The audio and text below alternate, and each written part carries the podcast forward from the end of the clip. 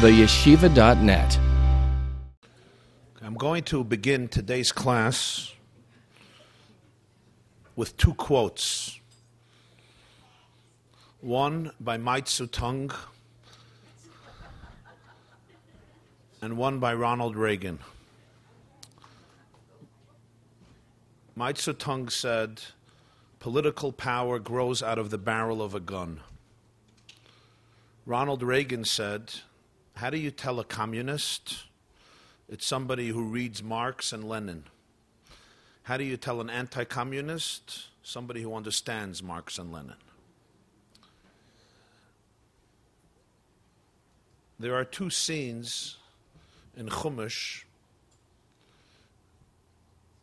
which we read, we're familiar with, and yet upon deeper reflection, there's something disturbing about the contrast of how a leader responds to these two scenes.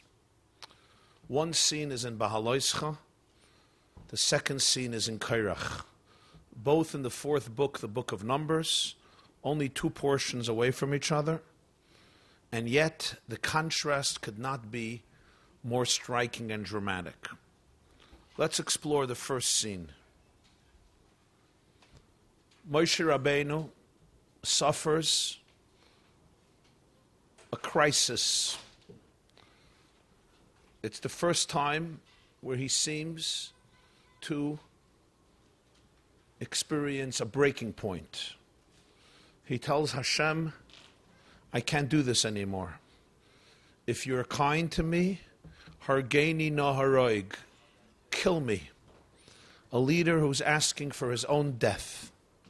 That's how challenging and difficult he finds his task. What broke him at this point was Jewish people complaining yet again about food.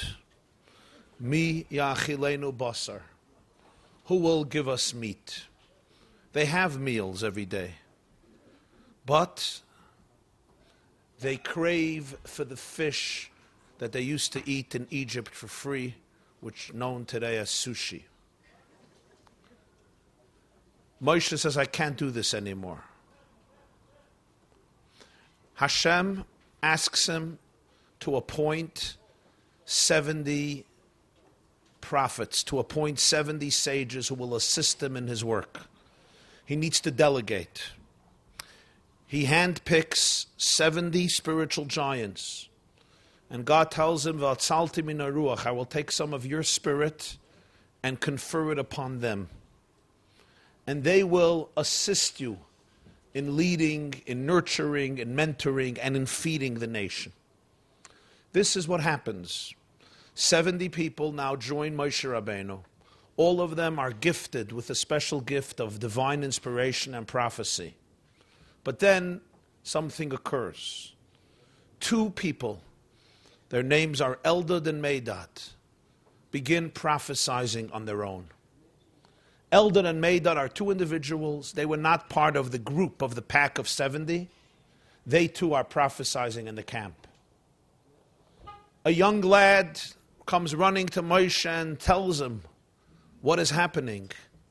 There are two people prophesizing independently. And Yehoshua, the faithful disciple of Moshe, turns to his master and says, Adoni Moshe kloyim. My master Moshe, incarcerate them, imprison them. This is a horrible precedent. This will only lead to catastrophe, to disaster. We can understand Yehoshua's concerns. After all, Moshe Rabbeinu at this point is the undisputed leader of the Jewish people. This is before the story of Kairach, who will stage a mutiny against Moses' leadership. This is still in Parashas Bahaloischa. Moshe is the leader. He chooses 70 people to work under him, with him. And suddenly there's a breakaway shul. Suddenly there are two independent prophets who are doing their own thing. They're communicating in the name of God. Yeshua says, This will usurp your position. This will destroy your authority. This will undermine your leadership. This is the beginning of the end. This is how all trouble begins. You got to nip him in the bud. before they become too big. You know the story they say, I say, I say it sometimes at, a bar mitzvah, at bar mitzvahs. There was a Jew from Chelim. And, uh, you know, Jews from Chelim were Jews from Chelim. What do we need to say more? And he decided to go visit the big city. So from Chelim, he takes a walk to Warsaw. And this is the beginning of the years when the trains just began to be developed, the locomotives. And this Jew is walking on the road from Chelim to Warsaw, and it's of course muddy and wet, and he's sinking in the quagmire of the mud. And then suddenly he sees what we would call tracks, but what seemed to him as a paradise away from the mud. So he's walking on these metal tracks, some semi road that he has to walk on and balance on, but it's better than sinking into the mud. And as he's walking, suddenly he hears in back of him a little, little sound. And he turns around and he sees a tiny little creature moving. At this point, it looks like a turtle. And he continues further with confidence, and the noise gets a little louder, and he turns around, and this getting a little close. It's a funny, interesting creature that's moving, but it's still very, very far. And then he continues walking, and he hears this sound, blasting noise. Ah, and he turns around, and he sees this huge mama zetzer, this huge monster, which we would call a train, coming right at him, and the pressure and the wind literally throws him off balance, and he flies into the air and he falls into one of those pits. And now he's fahakt, he's wounded and maimed and black and blued and bruised and hurt. And a Jew who's walking nearby sees him and he picks him up from the from the pit and he brings him home and he gives him a change of clothing and he says, You know, maybe I can give you something. I'm going to put up a hot cup of tea for you. And he takes the kettle and he fills it up with water and he puts it on the fire. And six, seven minutes later, this Jew, the wounded, bruised Jew, hears. And he takes a bat, he finds a bat, and he goes over to the kettle and he begins smashing it and beating it until the poor kettle is splintered into two and a half thousand pieces, splintered and scattered all over the kitchen. And his host looks at him and says, What are you doing, Mr. Sugar? He says, Listen, listen, I have experience. You got to get them when they're small. Because once these monsters grow up, forget it, they're going to destroy you. Right? So Yehoshua, Yehoshua says to Moshe, we have to nip it in the bud because this can grow and get out of control. Two people doing their own thing. Moshe Rabbeinu responds to Yehoshua and he communicates what is probably one of those unique, majestic, one of the most majestic verses, I would say, in the whole of Tanakh. Moshe says these words Hamekane ata li umiyitein kol am Hashem neviim ki yitein Hashem esruchay aleihim. My dear Yehoshua, are you jealous for me? My wish is that the whole nation of God would become prophets, that Hashem would confer his spirit on all of them. So you're asking me to imprison these two people because they're speaking the voice of the Lord through them, they're communicating Hashem's prophecies, and you are feeling threatened for me. You're feeling that I have to destroy this phenomenon. So let me tell you about myself. Hamakane atali. You're mekane me you're becoming zealous and jealous for me. I wish there would be not two Eldad and Medads. I wish there would be five million Eldad and Medads. My yearning is that the entire nation become prophets. Hashem confers His Spirit on every single Jew. I would love to see everybody a prophet. And that, of course, silences Yehoshua. What nobility of spirit what a great moment of mentorship, of leadership. There are two types of leaders. There are leaders who are threatened by every expression of creativity, ingenuity, sophistication, and depth coming from their constituents. And then there are leaders who are not only not threatened, but they celebrate it. They dance to it. They appreciate, they cherish those moments when people can display that type of autonomous connection and relationship. On the contrary, they see it as the ultimate fulfillment of their mission. This is what Moshe tells Yeshua. I don't mind that there are prophets outside of me. I wouldn't mind competing with millions of prophets. This is not about my uh, family business. Great. Wow. Two portions later, a similar story. Kairach comes to Moshe Rabbeinu and says these words: Kol ha'eda kulam kedoshim, uvetoichem Hashem, umadua tisnasu al kahal Hashem. The entire community is holy. God dwells among every Jew. Why do you hold yourself superior? Why do you exalt yourself on the congregation of Hashem? Those are Kairach's words. Almost paraphrasing Moshe when he told to Yeshua, I wish everybody would be a prophet. Kairach says, everybody's a prophet. As Rashi puts it, everybody stood at Sinai and heard the voice of the creator of the world saying, I am the Lord your God who took you out of Egypt from the house of bondage. Everybody heard it. Everybody has a relationship directly with God. What does Moshe do? Vayishma Moshe, Vayipol Alponov. He falls on his face in despair. And then he gets up and he challenges Kairach. He challenges him to take his 250 men who joined him in this revolt against Moshe's leadership to go into the sanctuary and to offer incense, to burn incense. And he says, we'll, we'll see who God chose. He challenges him and his, his colleagues to say that if he's a real leader, if he was chosen by Hashem, then something unprecedented will happen. The earth will open up its mouth and if not, it will not happen. Moshe Rabbeinu here confronts Kairach in an unambiguous, unwavering way with absolute clarity and decisive authority. We don't hear anymore the flowery, poetic, eloquent words. Of course, everybody is a prophet. I wish there would be six million, five million Moshe Rabbeinus. Why this stark contrast? Why this dramatic difference? Here, Moshe appears as the most humble human being. Nobody could rival him because he would love to share this position with everybody else. Remember, he didn't even want this position. In Kairach's position, in Kairach's situation, it's a full out war, full confrontation, full war. What's the difference? What's the contrast? Just two portions away from each other.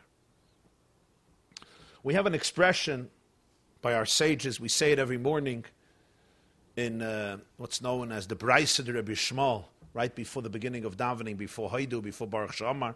Rabbi Yishmael it comes from Toras Kohanim in the beginning. Rabbi Yishmael teaches us 13 formulas through which we interpret scriptures, Tanakh. In other words, 13 methods that were given to the Jewish people to understand the methodology of how to interpret text. Remember the 13th? Shnei ksuvim hamakchishim ze'ezeh atshayavay hakosov hashlishi v'yachriya b'neihem. Meaning a common theme, a common pattern in Tanakh is you will have two verses that deny each other, meaning they undermine each other, they contradict each other. And you need to introduce a third verse to create peace, to create harmony, to reconcile, to be machriya between these two contrasting verses. Here we have such a situation. We have two stories that contradict each other, two responses that are so different. They're not just different, it's a 180 degree difference. Here, Moshe emerges as one type of person, and in the second story, he emerges as a completely different type of person.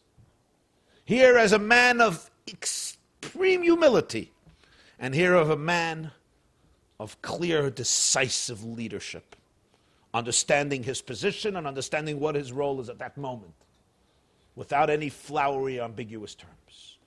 two completely different responses. Let us introduce a third story, a Kosov Hashlishi, a third verse, that can allow us to be machriya, to reconcile between the two. And this happens three portions later. Parshas Pinchas. Moshe Rabbeinu was told that he's going to pass on. He will not lead the Jewish people into the Holy Land. He will die in the desert. He comes to his, to his boss, to Hashem, and he says, Do not allow my people to remain like sheep, flock without a shepherd. Please appoint a human being, Isha Sheruach Boy, somebody who has spirit in him. And the Sifri explains, and Rashi brings, what does it mean, somebody who has spirit in him? Hopefully every person has spirit in them. Isha by means somebody who can embrace the individual ruach of every human being. A leader is not somebody who can accommodate certain types, and certain types drive them crazy. You know how people say, she's not my type. But if you want to be a Moshe Rabbeinu, that doesn't work. It doesn't work that way. Everybody is your type because every soul has a connection to your soul. There may be something external that you have a difficult with, but you never reject a soul. And every soul is different. Every soul has its own Gedankengang, its own Weltanschauung. You familiar with these words? Nobody uses them anymore. Isha sheruach boy. This is a person who needs to be able to accommodate and embrace the individual, unique destiny and perspective of every person. That's what Moshe asks for. Not an easy request. To be able to find that soul which would serve as the violin for the symphony of Knesset Yisrael. Not for the symphony of one individual, but for the symphonic ballad that emerges from all of the distinct voices that make up the Jewish people. And it's never one voice. Just like a song is never one note, and a symphony is never one musician, it's the composition of diverse instruments, diverse musician, musicians, and of course, diverse notes that create that beautiful symphony that resonates deep in the soul. He's looking for the soul that can carry, that can play that symphony that comes together from all of the Jewish people, or in the words of Rabbi Yehuda Halevi in his famous poem that we read on Tisha B'Av, Tzion haloisish ali l'shloima sirayich Zion, will you not inquire for the welfare of the, your captives? And in the middle of that amazing poem, one of the greatest gems in Jewish poetry and literature, Rabbi Yehuda Halevi, the Spanish poet of the 12th century, writes, Ani kinor lishirayich. I am a harp for your melodies, for the melodies of Jerusalem. The words were then paraphrased into another song, but the origin comes from Rabbi Yehuda Halevi. And so Moshe is looking for that person. The soul, which is a kinor, a harp, that can transmit, can carry, can contain the whole symphony of Knesset Israel. So Hashem instructs him to choose Yehoshua. He is the man. To quote Boish, Yifkoid Hashem l'chalbasa May God, the divine, the God of ruchas, of all spirits, of all individual energies, appoint a man to lead the community.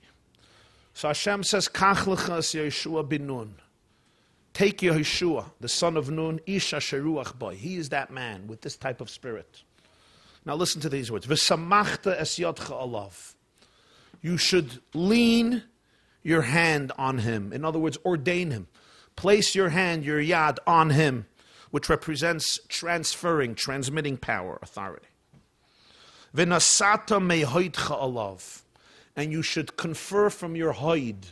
Hoid is translated as splendor, or grace, or light, or beauty, or radiance confer some of your radiance, mehoitcha, on Yehoshua. Comes the Medrash, and the Medrash wants to know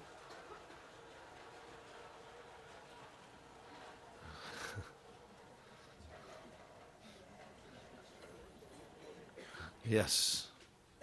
That's part of the symphony too. Ish Asher, the Medrash wants to understand what are these two messages? V'samachta es yad you should place your hand on him, and you should give him from your light. What do these two expressions represent? And the Medrash says it's two different instructions. Say Chazal, kemoirik mikli el kli. V'nasata kemadlik ner. When it says place your hand on him, Hashem is asking him to empty one vessel into another vessel. There's water in one vessel, transfer it to another vessel. When he says, give him your light, it's kindling one candle from another candle. What's the difference between the two? What is the meaning of this? Seems very enigmatic, very strange. There's a parable here that our rabbis are trying to tell us. There's two statements. Number one, empty out your vessel into his vessel. It's time to transfer the crown of royalty and leadership. But then he says, light one candle from another candle. Of course, we all know the difference. When I empty water from one vessel into another vessel, the water is transferred into the new vessel and it's now lacking in the first vessel. When I light one candle from another candle, the candle, the first candle, remains lit even as I light a second or third or fiftieth candle. What do these two expressions represent in terms of Moshe and his pupil Yehoshua? Let's go back to Parshas Bahaloischa. It's known that in Hebrew, in the holy tongue, Lashon Kodesh, a name is not coincidental. A name is not incidental, meaning a name is not just randomly associated with that which carries the name. A name captures the theme and the essence and the core of that which carries a name. So when a person has a name, those letters that make up the name are actually the channels through which her or his energy come through into this person. The Ramban says that the world was created by Lashon HaKodesh. When we have words in Lashon HaKodesh, they're not random words.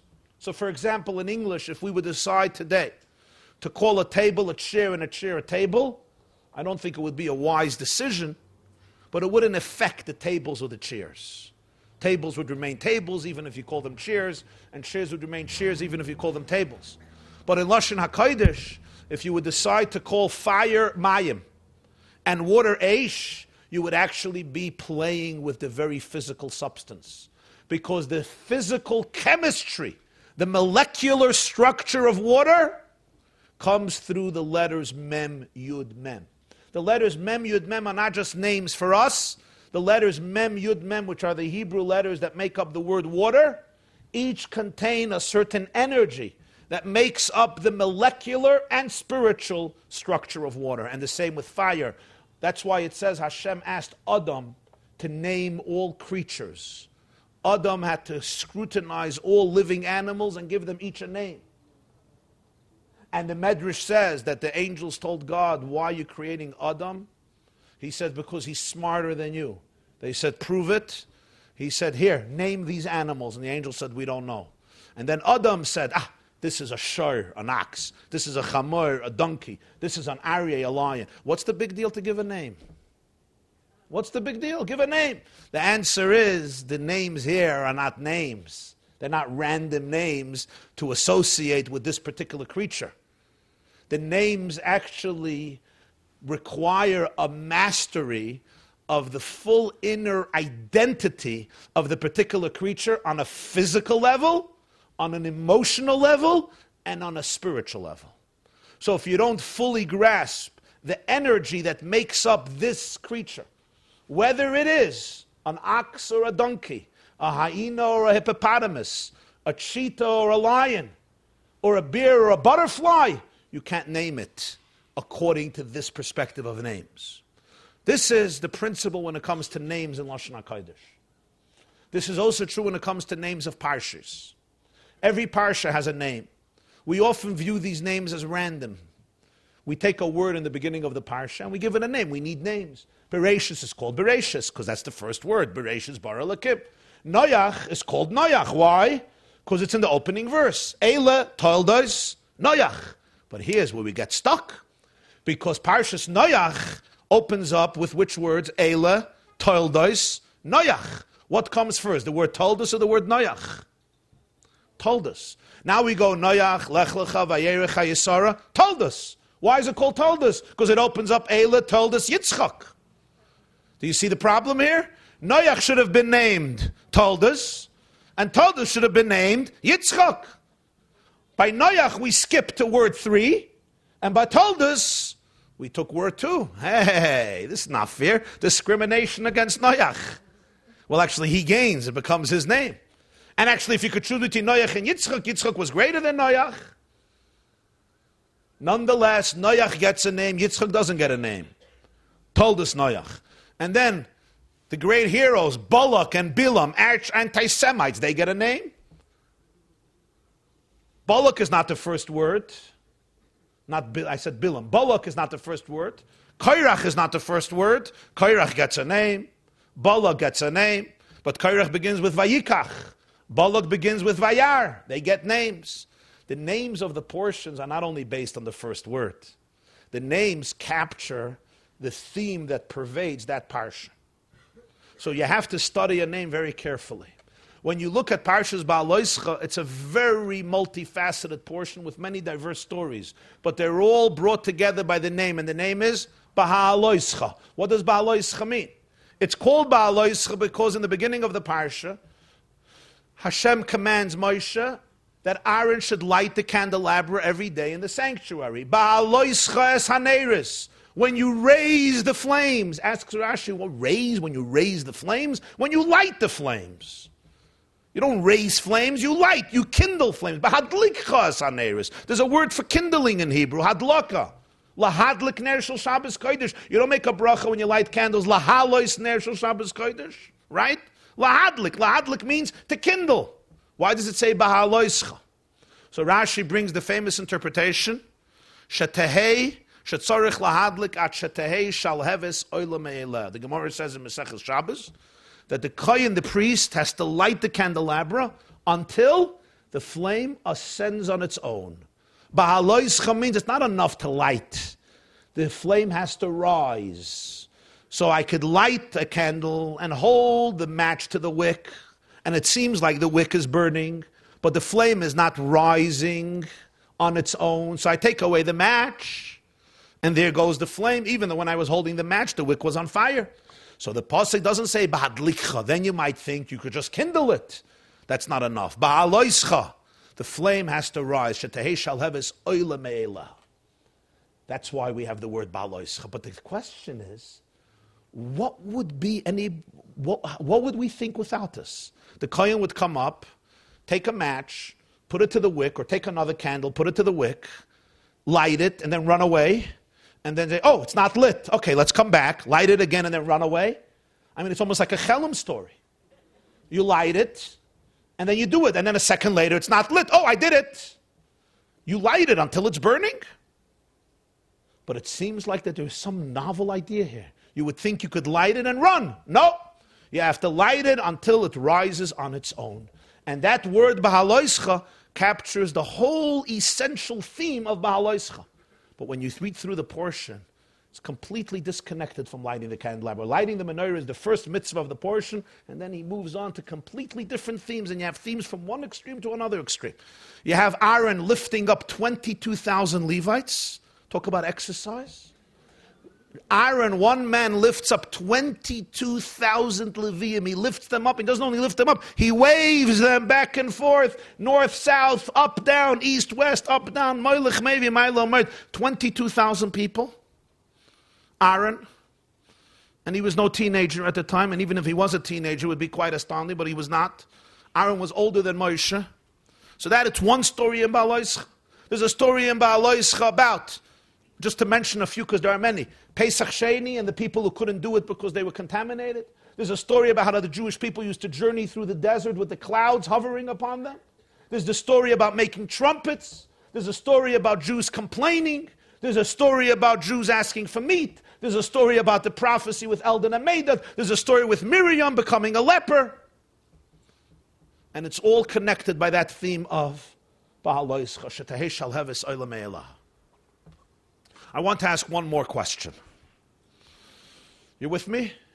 Okay. What did Eldad and Medad say in their prophecy?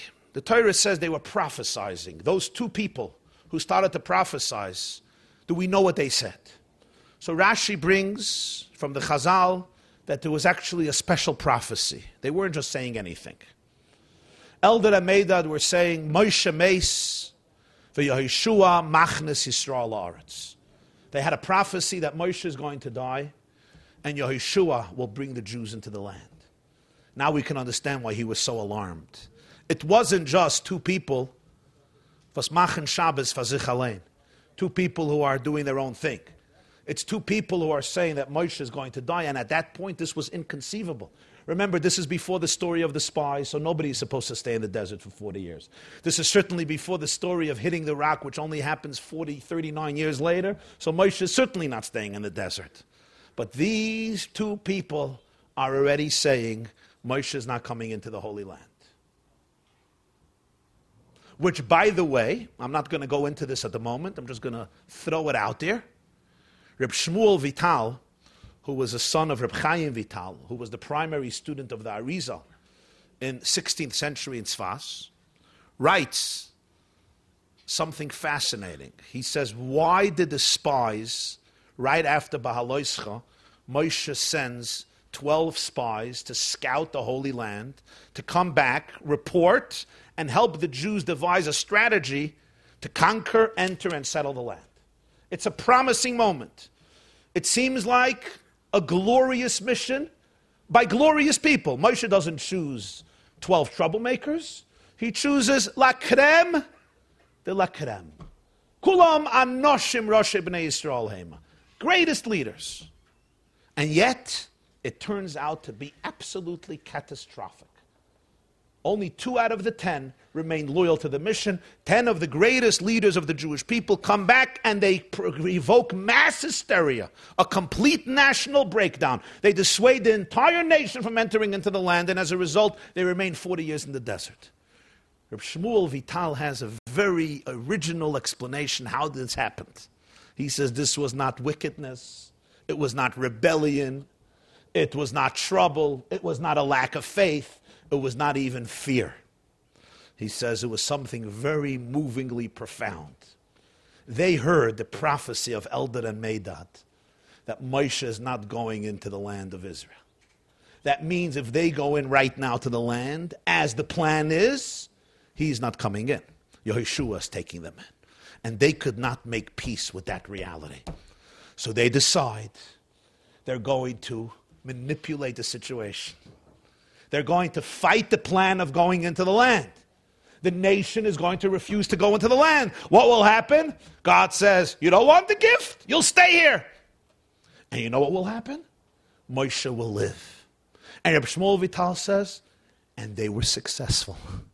The Jews had Moshe Rabbeinu for another 40 years because of them. They didn't go into the land, they remained in the desert. Moshe was there. That's what he says. That's his insight. Shmuel Vital writes this in Likkutei Torah Arizal in his comments. So you could understand the impact of their prophecy. Their prophecy was very, very powerful and tragically brought dire news to the people. So now Yehoshua, who was being told that he's going to take over, he's alarmed. He is a true student and disciple of Moshe. He's not the person waiting for his Rebbe to die. I'm laughing, but some people do that. They wait for their Rebbe to die so that, they could take over. He wasn't that person.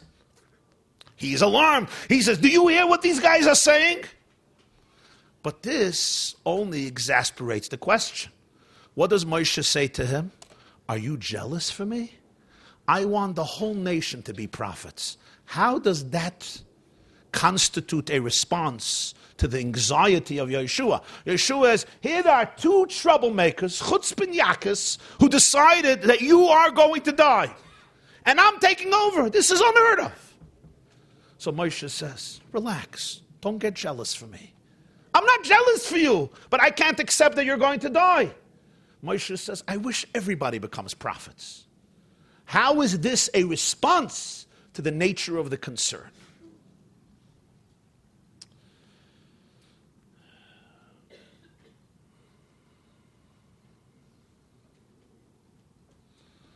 So we have all the questions down pat. Should I go through them? I'll go through them. Okay, if I forget something, so those who take notes will remind me, or those who take mental notes. Issue number one was we tried to understand the contrast in the response of Moshe to Eldad and Medad's sense of autonomy and independence. He is so gracious. He is like everybody should be a prophet. Koirach says, let everybody be holy. Everybody is just like you. There's equal footing here. And Moshe is like, no way.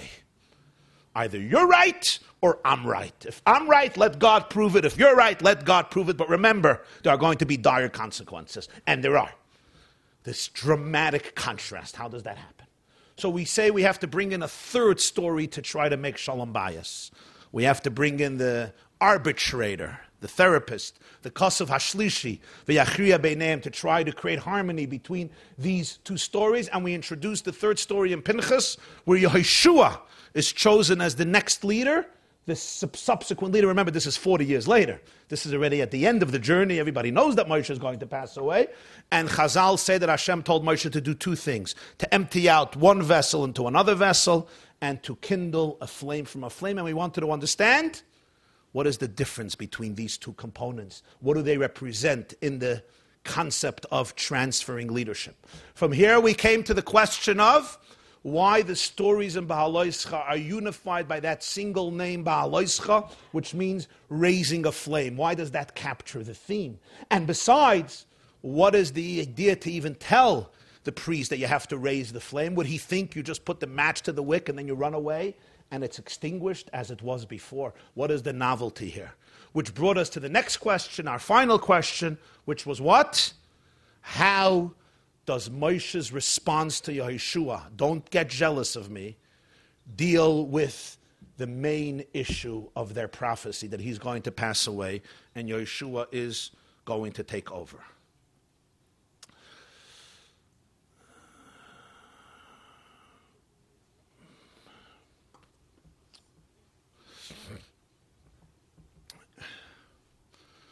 There are two ways in which you can kindle the flame, the light in another person. One is by holding the match to the wick. The other is by ensuring that the flame rises on its own. This is not just a difference physically, it represents two completely different models of communication, of education, of teaching, of parenting, of mentoring, and of leading. One, in both cases, I have a flame. I have a fire. I want to impart that fire. In one, I hold the match to the wick. That's my model. That is my MO. That's how I do things. I may not even know of a different method. Another model is I put the match to the wick. I need that contact. But what I'm seeking, what I'm yearning for is.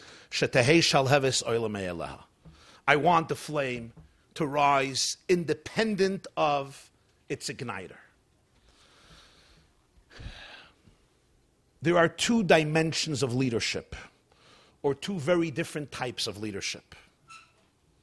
One is defined by power, and the other by influence. There are powerful people and there are influential people. There are men and women of power, there are men and women of influence. Often, we confuse the two, and for good reason.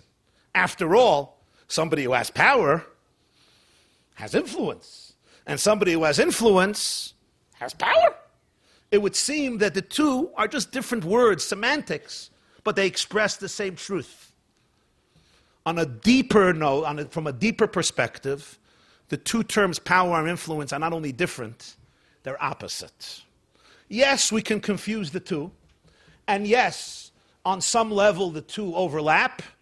But if you get to the core of power and influence, they represent two opposite ideals. The difference is very simple and very profound. And as you know, the simplest things are usually the profoundest, and very deep things are pretty simple. Right? The difference here is simple, deep, and also far reaching.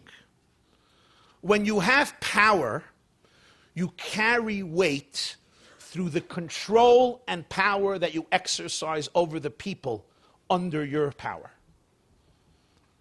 You carry your weight through the control and authority you possess over a person, over a group of people, or over whatever it is that is under your domain, under your rishus, under your bilus, under your authority. Whether it's an institution, a company, assets, buildings, people, tribes, clans, families, nations. With influence, your focus is on inspiring others with a vision that becomes theirs and not yours. Power operates by division, influence operates by multiplicity. With power, the more we share, the less we have. With influence, the more we share, the more we have. Let me give you a very practical example. You have total power over a company. 100% of the shares of this company are owned by you. But one day you need money. So you decide to obtain nine other investors. What do you do? You have to split the shares. Now you have only 10% of the shares of the company. So you have one tenth of the power with which you began because nine parts of that power you had to share with nine investors. They're not giving you a million dollars each for nothing. They're giving you a million dollars or ten million dollars each because they want part of the cake. So you, you began with 100% of the power, you end up with a tenth of that, one tenth of that power. But now, let's contrast this with another model. You have a certain idea, a certain vision, a certain principle, a certain dream that you're very excited about.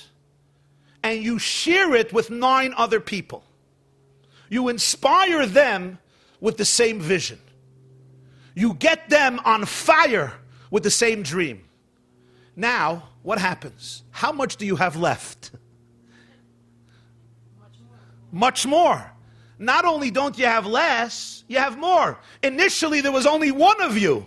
Now there's now there's 10 of you. Initially, this dream was shared in one's mind. And now this dream, this passion, this ideal is shared by 10. And what if you could now affect 100 people? And what if you can affect 10,000 people? And a half a million people? And 5 million people? Did you now lose this dream? Did you lose this vision? No.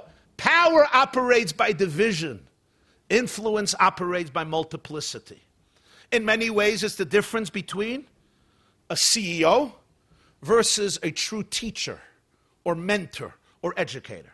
My CEO could fire me just like he hired me. He could raise my salary, hopefully. He can lower my salary.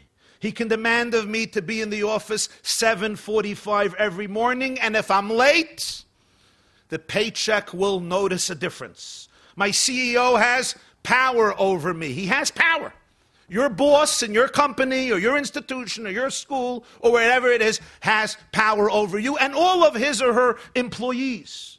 He can decide to give me the big office or the small office, the office with the window or the office without the window. He can decide if lunch break is an hour or lunch break is 26 minutes. He can decide if I could take off the extra two days for the bar mitzvah and the wedding or the Sheva Brachas or not. What about my teacher, my mentor? He may not have at this stage of the game any power over me. He doesn't own me in any way. But does he have influence over me? He or she may have profound influence over me if I have internalized his or her teachings, visions, dreams, passions, ideals, values, principles. If I'm drawn to his or her depth, sophistication, integrity, profundity, wisdom, brilliance, truthfulness, goodness, kindness, etc. He can make me do certain things, but not because he controls me. Not because if I don't show up 745, I don't come home with the paycheck that I need to pay tuition and pay my mortgage, and I don't want to be left homeless and my kids out of school. But rather because he inspires me to want to emulate him. His vision becomes mine. So now I emulate him voluntarily because that's what I or you want to do. In the ancient world, this was the difference between Malachim and Nevi'im.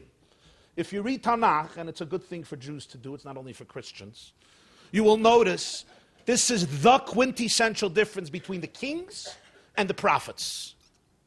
Kings had power, lots of it, absolute power. This was no democracy, this was a monarchy, and not all of them followed the constitution of Torah, which invented the idea that nobody is above the law, even the king. But when you're the king, you didn't have to obey even by that law unless you were a righteous king, and not many of them were righteous. The kings could collect taxes, they could conscript people to serve in the army, they could decide whom and against whom to wage war and who to kill and who to let live. They could impose non judicial punishments to preserve social order, and they can even follow their own whims, sometimes to a point of heinous corruption. They could kill people, and that is how it worked. Now take the prophets. Take Yeshaya Hanavi, who was murdered. Take Yirmiyah Hanavi, who was almost murdered. He was in prison most of his life. Take Amos, take Tzvanya, take Chagai, take Scharia, take Malachi, take Nosan Hanavi. All these people had no power. They commanded no armies. They had no jails. They were thrown in jail. They could collect no taxes. They spoke God's word. They spoke truth to power. Nosan Hanavi came to David HaMelech and says, You are the person who is a thief. You stole Bathsheba from Uriah Hachiti. They came to the king and they said, I have no message. I can't arrest David HaMelech, but I could speak the truth. They spoke words of conscience. And when somebody had a conscience like David HaMelech, he heard Nasan Anavi and he said two words, Chatosi Lashem. I sinned to God. All they had was influence. But what influence they had. Who remembers today Achav, Yehoiakim, Menashe, Achaz? But Yeshaya, Yirmiyah, Yecheskel, Amos, their prophecies, their dreams, their visions inspire all movements till today of social justice, of emancipation, of human rights, of liberty, of a vision of a, of a world redeemed, a messianic vision, a utopia, a world of peace. These are all their writings, their visions that were completely non existent in the ancient world. So there is a major difference between power and influence that I think captures the point. And here I have to quote William Shakespeare the influence we have lives after us. The power is often interred with our bones. When the king dies, when the CEO dies, when the tycoon dies, when the multimillionaire or billionaire dies, at his funeral, all of his employees are there. All 9,000 employees are there. There's a huge obituary in the newspaper. But how much power does one have in the grave? How much?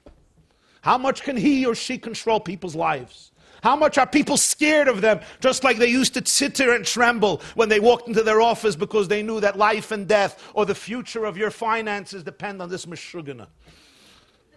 Or even nice guy, it's irrelevant. Often I'm a shuganoich. From the grave, you can't issue forth commandments, and somehow the worms are not impressed with how much money you had. We wish they would be, but they're not. I can't hire people. I can't fire people. I can't wire $20 million into your account, and I can't influence decisions. I can't buy off politicians, nor can I buy off supposed spiritual people with the power of my bribe because the person is dead. All the power is transferred to my successor or to whoever has now the company or the building or the institution or whatever it is. What about when a prophet dies? A mentor dies, a teacher dies, a man or woman of vision dies, a true Rebbe dies, a man of God or a woman of God dies. Their influence sometimes begins. There were great people that when they were alive, they were not appreciated. There were even great people that when they were alive, all small people can do is speak against them criticize them, attack them, mock them, write against them, because they had not the soul or the intellectual power or the emotional depth or the spiritual sensitivity or the integrity or the sophistication or perspective of history to understand that Hine Yesh, as Yaakov says, Ochen Yesh Hashem hazeh. There's God in this person's soul. They couldn't understand it or jealousy or other forces. And therefore, this person is dismissed, this person is thrown under the bus. And then the person passes on. And suddenly, five years, 10 years, 20 years, 30 years, 50 years later, wow, the world is transfixed by this person. He has no power. But influence, it's exactly the other way around. You see, power you have in your lifetime, when a person dies, power is over. Influence, you can have it in your lifetime, but sometimes you have it much more than in your lifetime. Much more. I'm sitting and giving a shir in yeshiva or in this tent or wherever it is, and I'm discussing a halacha and I'm explaining it and I'm trying to define it and articulate it. And somebody raises his hand and says, Rabbi Jacobson, the Rambam says the exact opposite. Maimonides in his Mishnah Torah says something very different than what you're saying. How do you reconcile your words with his words?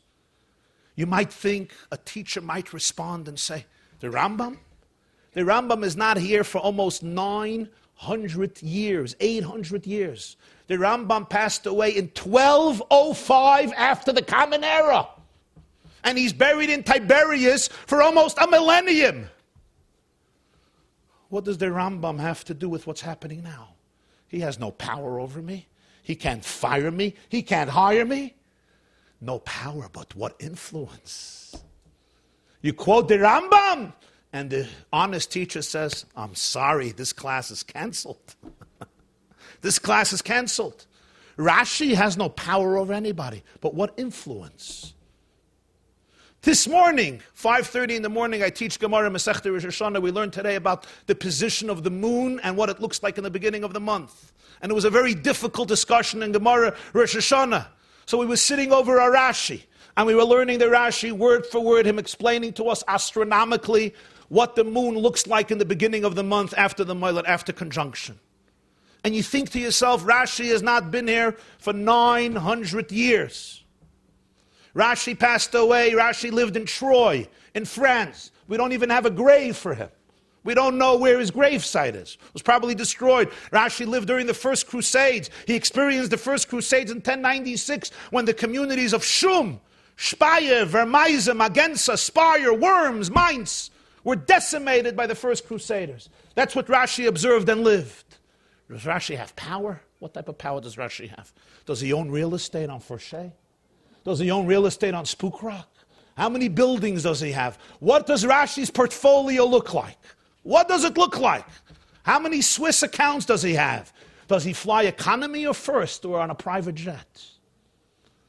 What does Rashi have in terms of assets? You know the answer zero plus zero plus zero. But what influence? 900 years later, voluntarily, 40 men wake up 5 in the morning, and you know that's not easy even when you have a wife who wants you out of the house. I mean, it helps, but it's still a yarn. And we're sitting and dissecting words of Rashi, taking them seriously, swallowing them up, trying to understand, and saying, ah, wow, we got it. No power, but what influence? And his influence doesn't decrease after death, it sometimes begins after death, far more than during life. And the same is true with Rabbi Akiva. What power did he have? Rabbi Akiva died not only not in his bed, not around family. He was barbarically murdered by the Romans.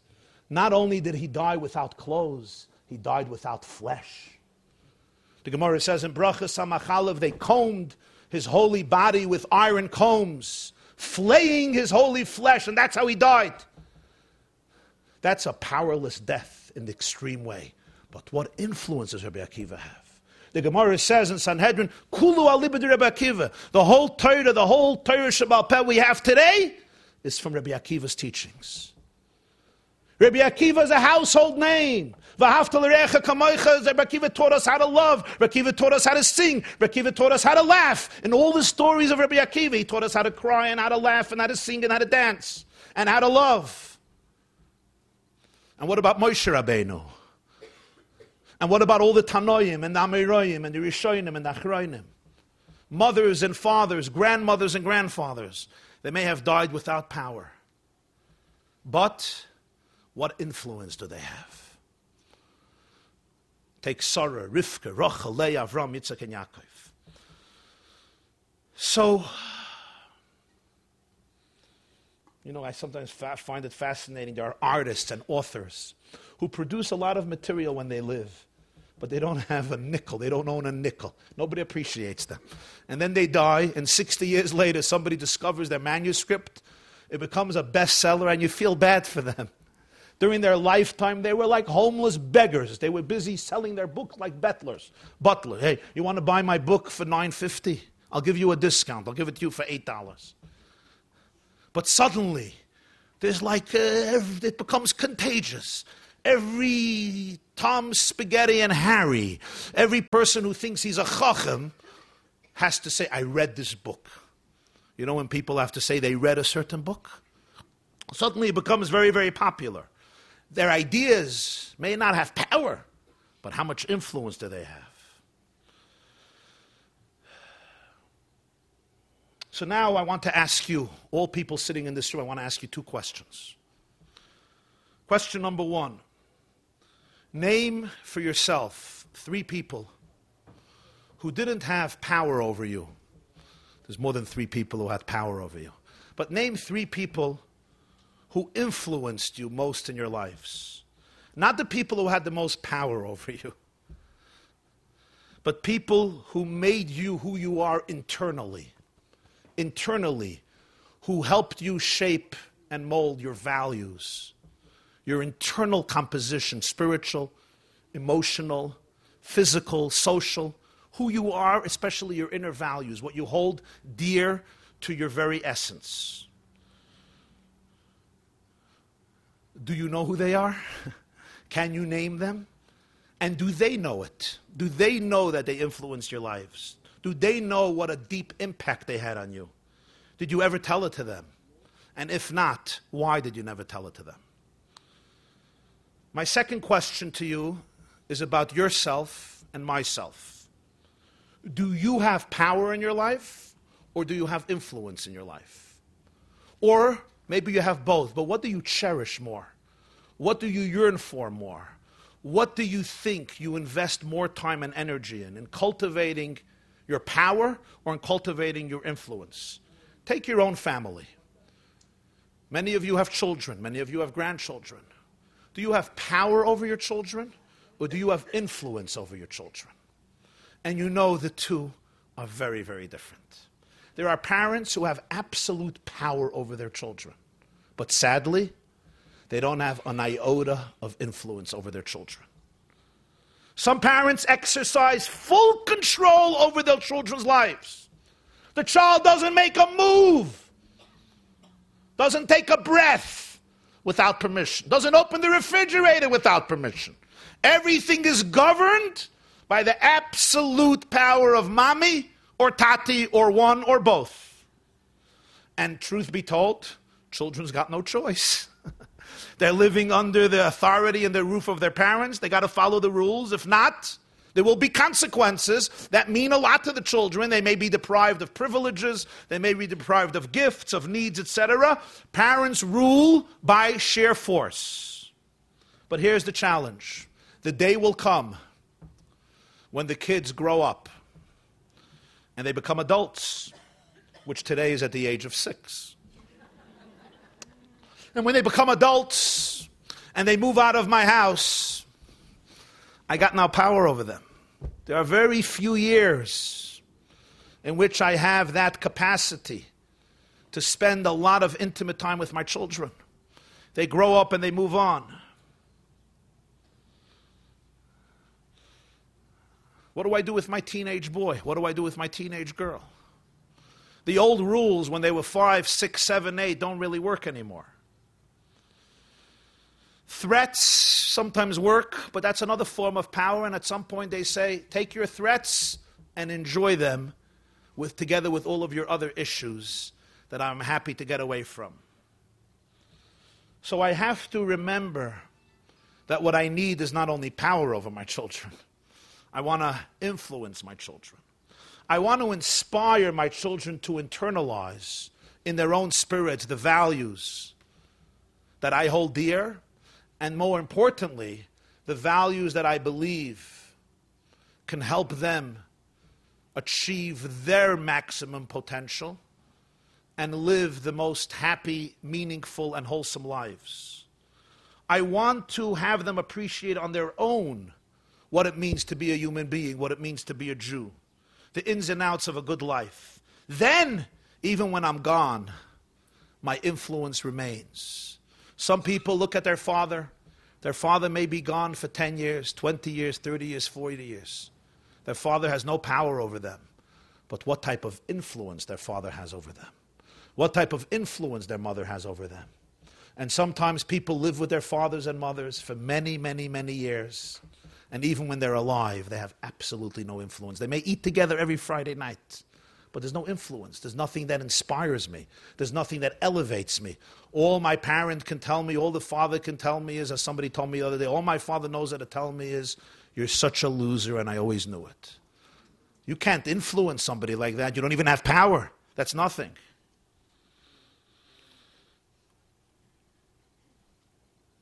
Now, this is not to say that power has no place in education. It does. When your child runs into the street, you say, you know what? I'm not exercising control. I want to influence my child. Say, hey, my dear boy, let me speak to you about the mechanics of how cars are made and how fast they drive. No, no, no, no, no. You exercise your power and you take the child and you slap him back. Of course, education requires discipline, Education requires rules. Education requires an organized, structured home, not a place of anarchy and chaos, a jungle in the name of love, love, love, love, love, which ultimately undermines the benefit and the structure of the children. Some women just started to nod for the first time in the class because this speaks to them more than anything else, and that's the problem. This is only a means for an end, it's not the end of education. Discipline is the beginning, not the end. If power is the end of education, then it's not education. Power is the ability when children are young to be able to create a safe environment and structure in which we can impart our soul, our dreams, our passions, our values, our love, our depth, our wisdom. Power you transmit through rules, influence you transmit through stories, through communication, through honesty through osmosis, and most importantly, through presence, through full, unwavering presence. So that's what I ask for you. I ask of you are you people who have power? Are you people who have influence? This is true with children, it's true with students in school, it's true with pupils, it's true with disciples. There are principals and teachers who have power over their students, but no influence. The day that girl leaves school, the day she graduates, putting on what are those called? Uh, graduation uniforms. Graduation gowns. They still do them? I remember my sister's graduation was very charming, but a couple of years ago. The day they, get, they, they wear that gown and they say, Goodbye, Mora. Goodbye, mechanechas. No more power. It's all over. But there are teachers and principals who have influence. And 20 years later, you sit on your couch and you tell your children, I want to tell you something I heard from this person. And it still stays with me. That's not about power. That's about influence. They may not even be around physically in the world. Certainly, they have no control over you. So you see, there was an era when much of civilization knew only the language of power. Which Roman emperor said? Was it Caligula who said, I would rather they fear me than they love me? But that is holding the match to the wick. As long as the match is there, it burns because the match has power over the wick, but no influence over the wick. The moment the match leaves, the wick says, Bye bye. It was nice knowing you. Go make somebody else Meshuggah, Tati. I survived as a boy once graduated yeshiva, and he told me, I survived eight years of this prison. I am free at last. Prison guards have power. Prison wardens have power. They don't have influence. Why is it? Somebody is in prison, Khalila, and there's a guard and a warden who disciplines them and puts them in solitary confinement. And when you leave prison, you're not calling them before Rosh Hashanah to say Shana Tova. What about people who go to the army and they have a commander in their platoon? The commander is very, very tough. And when he does something wrong, he has to do 290 push ups. And if he didn't finish the quota, if he didn't finish the quota, he may be deprived from breakfast and has to jog 20 miles. And you come out of the army and you tell your children stories about your commander. And before Pesach and before Rosh Hashanah, you call him to wish a good year. One was about power, one was about influence. The commander wasn't here to repress you and crush you and control you. He wanted to turn you into a gifted soldier. He wanted to turn you into a great human being. It's a whole different, a whole different situation. Do you see now the difference between emptying a vessel into a vessel and lighting a candle from a candle? Remember, power versus influence. Power, the more I give, the less I have. If I have a vessel filled with water and I pour it into your pot, I am missing the water. If I have a $1,000 and I give it to you, that check of $1,000 goes out of my account. That's how the world of Gashmi is the world of physicality works. I give and I lose. I hold on to it, I have it. I share shares of my company, you have it, I don't have it. But when it comes to the world of the spirit, it's the exact the other way around. It's madlik miner liner. You light one candle from another candle the first candle loses nothing of its original light. On the contrary, the light increases and grows more and more and more. There's an expression in, uh, in Mishnayos and Rosh Hashanah when they used to declare the first day of the month Rosh Chodesh. There was always a question if the previous month had 29 days or 30 days. And the question, of course, is when would the holidays begin? If the previous month had 29 days, Pesach begins a day earlier. If it had 39 days, Pesach begins a day later. And Jews were living in Iraq and Iran. How would they know what happened in Jerusalem? This is before texting. They used to kindle torches. Masi and Masuz, they would light a torch on Har HaZeisim on the Mount of Olives, right? And approximately approximately uh, uh 30, uh, approximately uh, 20 miles further on another mountain, they saw the torch, they would light another torch. And then 20 miles further, they would light another torch, all the way to the north east of the land of Israel until Jews in Pumbedisa, in present day Iraq, Fallujah, Iraq, would see the torches to the east and to the west, closer to the land of Israel and they would everybody would take a torch and go up to his roof and light the torch. And the jews in the land of israel would look at these cities in iraq and they would just see one big bonfire. The whole bavel was up in flames so to speak. That's what the mishnah says. It's an expression of what happened but it's also an expression of how judaism gets transmitted from parents to children from generation to generation. And the original flame never decreases on the contrary, the fact that I have a torch and you light your torch because you're inspired by my torch only increases the impact and the influence of my torch. So when Moshe appoints Yehoshua as a leader, Hashem says there are two components in leadership.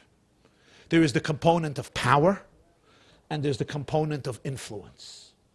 The component of power is if I am running a company, the buck stops here.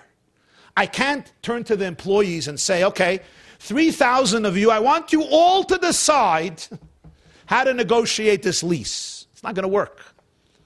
There's one person in charge on the kugel. And if a hundred people take the kugel into their own hands, you know what it looks like. Even when one person makes a kugel, you know what it looks like. It's lethal. Imagine a hundred people putting in oil and sugar. You know what it tastes like? You have to have one person in charge. One person has to run a household or two people together. One person has to run a shul, a school, a classroom, a company, an institution. If not, you have absolute chaos. You have absolute, somebody has to make decisions. Somebody has to make decisions. You can't have everybody making decisions unless you create a jungle. A household where the mother turns to the two year old and says, Please tell us how to run this house. A lot of homes do that today. You decide bedtime, you decide breakfast, you decide when we take baths. And he says next June. Okay? You decide when we clean up the garbage. Next Jubilee, we'll clean up the garbage. Yes, there is an element of power in any successful enterprise. But Moshe was being told by Hashem, but don't confuse that with influence.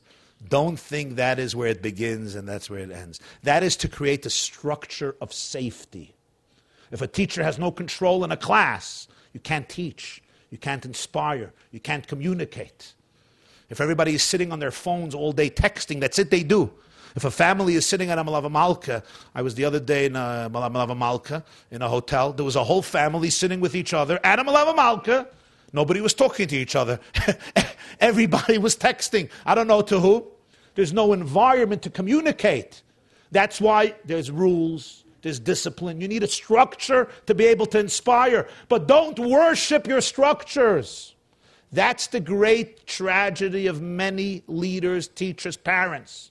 They confuse the means with the end. The structure is the safe zone to be able to influence. Power is not influence. Power is power. So he says, Yehoshua needs two things. First of all, you have to empty the vessel. There are things you have to give him, and you're not going to have them anymore. Moshe passes on. He doesn't have the power that Yehoshua has. Yehoshua has to make decisions. Are we going to war? Are we not going to war? You can't have four million people making that decision. That's what Washington looks like many years.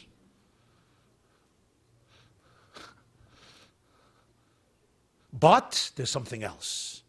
You can't just empty the water into Yehoshua's vessel, you have to light the candle. That component will never disappear. Moshe will never disappear. That candle of Moshe will remain burning through Yehoshua's candle, and it remains burning till today.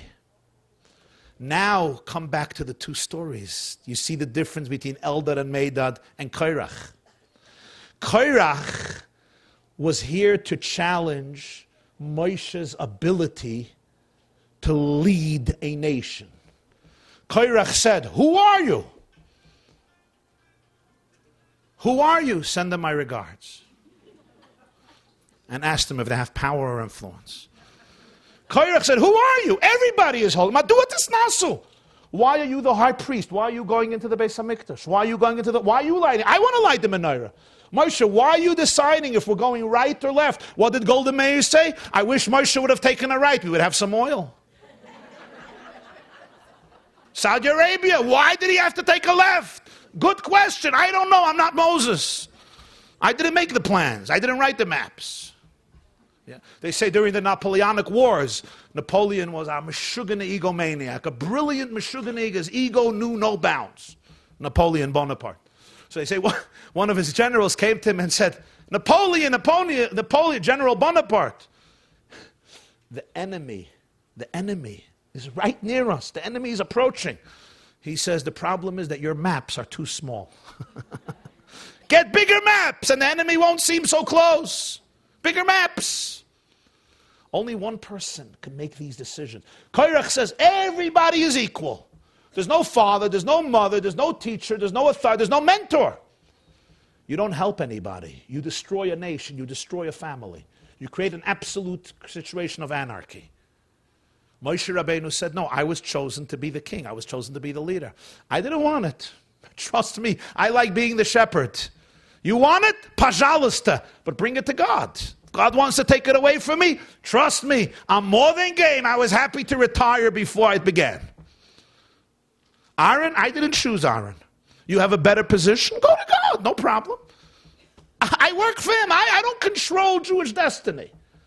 This is my shlichus, this is my destiny. Everyone has that indispensable note in the cosmic symphony of the divine, as we spoke about the symphony. No two notes are the same, no two musicians are the same, no two instruments are the same, even if they're similar. Eldad and Medad were not coming to overthrow Moshe's position as a leader. Eldad and Medad were communicating words of God. They were inspiring people with a vision of holiness. Yehoshua said, break away, destroy them. Moshe said, Hamakane atali. You're jealous? My position, my job in this world is not to exercise power over people. My job in this world is to influence people. I wish the prophecy in me could be implanted in every single Jewish heart. Let every Jew have direct, intimate relationship with God where they become a conduit for the presence of infinity, where they become themselves ambassadors of love, light, and hope, representatives, transmitters of the Ein Sof, of the presence of the Shekhinah in this world. So Eldad and Medad said something in their prophecy. Remember what they said? Moshe is going to die, and Yehoshua is going to bring the Jews into the land of Israel. What is Moshe's response? You're jealous for me? I want all Jews to be prophets. Hashem should confer his spirit upon them. And with this, Moshe was communicating to Yehoshua one of the profoundest, truth, profoundest truths about him and about every genuine Jewish leader and Rebbe. And that is, Moshe said, You don't understand me. If you can be alarmed by their prophecy, it means you don't get me. You think I'm about power. I'm not about power, I'm about influence. Power can die, influence could never die.